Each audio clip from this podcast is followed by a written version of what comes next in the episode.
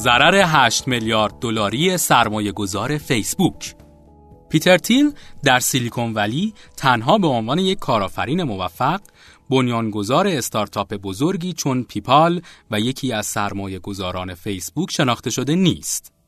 اون رو بیشتر از هر چیز با خلاقیتش در مهار مشکلات و موانع استارتاپی می‌شناسند. همه همکاران و رقباش حاضرن هر کاری بکنن تا چند دقیقه کلمات الهام بخش اون رو بشنوند و یا به یاد بیارند که مشکلات برند شدن بر سر راه همه کارآفرینان و ایده هاشون وجود داره و تنها باید راه رهایی رو پیدا کرد.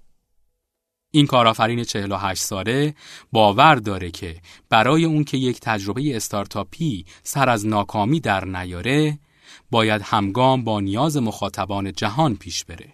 نباید از اون عقب بمونه و نه اینکه نیازی سراسر کاذب برای اونها خلق بکنه. یکی از روایت های متفاوت شکست داستان سرمایه گذاری پیتر پیل در صندوق سرمایه گذاری آمریکایی کلاریوم کپیتاله. شرکتی که به همت پیل و یکی از دوستانش در سال 2002 بنیان گذاری شد. و می‌خواست استارتاپی برای جذب سرمایه های کلان و ایده های خلاق جهانی باشه.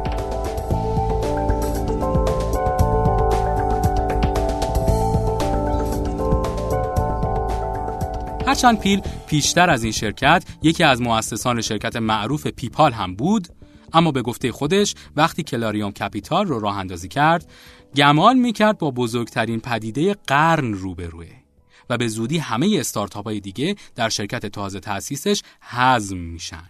یعنی از بین میرند. صندوق تأمین سرمایه پیتر تیل تا سال 2010 به ارزشی معادل 8 میلیارد دلار رسید. باورتون میشه؟ سرمایه‌ای که همون سال تقریبا تمام اون به واسطه سرمایه گذاری در شرکت نفتی آمریکایی از دست رفت. و پیتر تیل هرگز نتونست رنگ اون پول رو مجددا ببینه.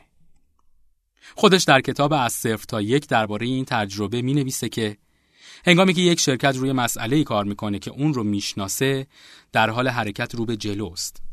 حرکت از یک به سمت n به علاوه یک. این حرکت همیشه به موفقیت ختم میشه. حتی اگه ظاهرا طعم شکست بده. اما ما در کلاریوم کپیتال از جایی به بعد حرکت از سمت یک به سمت صفر داشتیم.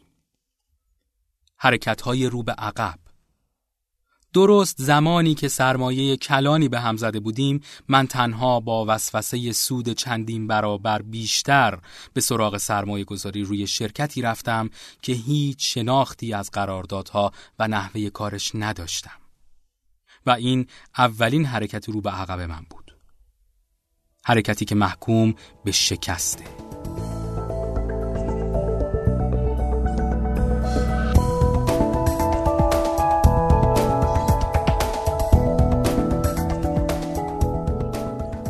اونچه که پیتر تیل در کتابش با عنوان حرکت ناشناخته از اون یاد می‌کنه همون اشتباهیه که کارآفرینان در شکست از بازار سرمایه، مشتریان و رقبا به اون دچار میشن. زمانی که همه فاکتورهای اثرگذار در یک سرمایه گذاری رو نمی بینند و بی توجه به وضعیت اقتصادی یک حوزه سرمایه اولین شرکت همکار و تقاضای متقابل شرکت ها در قرارداد به سراغ سرمایه گذاری کورکورانه میرند و چنین تجربه ای بیشک شکست به همراه خودش داره. پیل می نویسه که یکی از اشتباهات ما این بود که در سال 2010 و در اوج افول اقتصادی بازار نفت آمریکا فقط با وسوسه چند برابر شدن سرمایه‌مون در دوران رکود وارد کار در این حوزه شدیم. شرایط اقتصادی حوزه‌ای که در اون سرمایه گذاری می کنید از مهمترین فاکتور هاست. مهم نیست شما چقدر سرمایه دارید و به بازار تزریق می کنید. هیچ وقت نمی‌تونید به تنهایی بار رکود اقتصادی رو به دوش بکشید.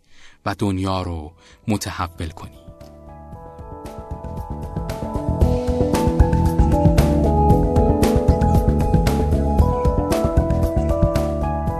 خب دوستان به انتهای این پادکست رسیدیم. دوستانی که گوشی اندرویدی دارن هم می‌تونن اپلیکیشن جدید شنوتو رو از گوگل پلی دانلود بکنن و روی تلفن همراهشون نصب بکنن. تا صدای شنبه از طریق شنوتو همیشه همراهشون باشه. تا یه پادکست دیگه خدا نگهدار تا حالا به این موضوع فکر کردی که تجربه با دیگران به اشتراک بذاری؟ با استفاده از شنوتو صدای شما در سراسر دنیا شنیده میشه پس منتظر چی هستی؟ تجربه با دیگران به اشتراک بذار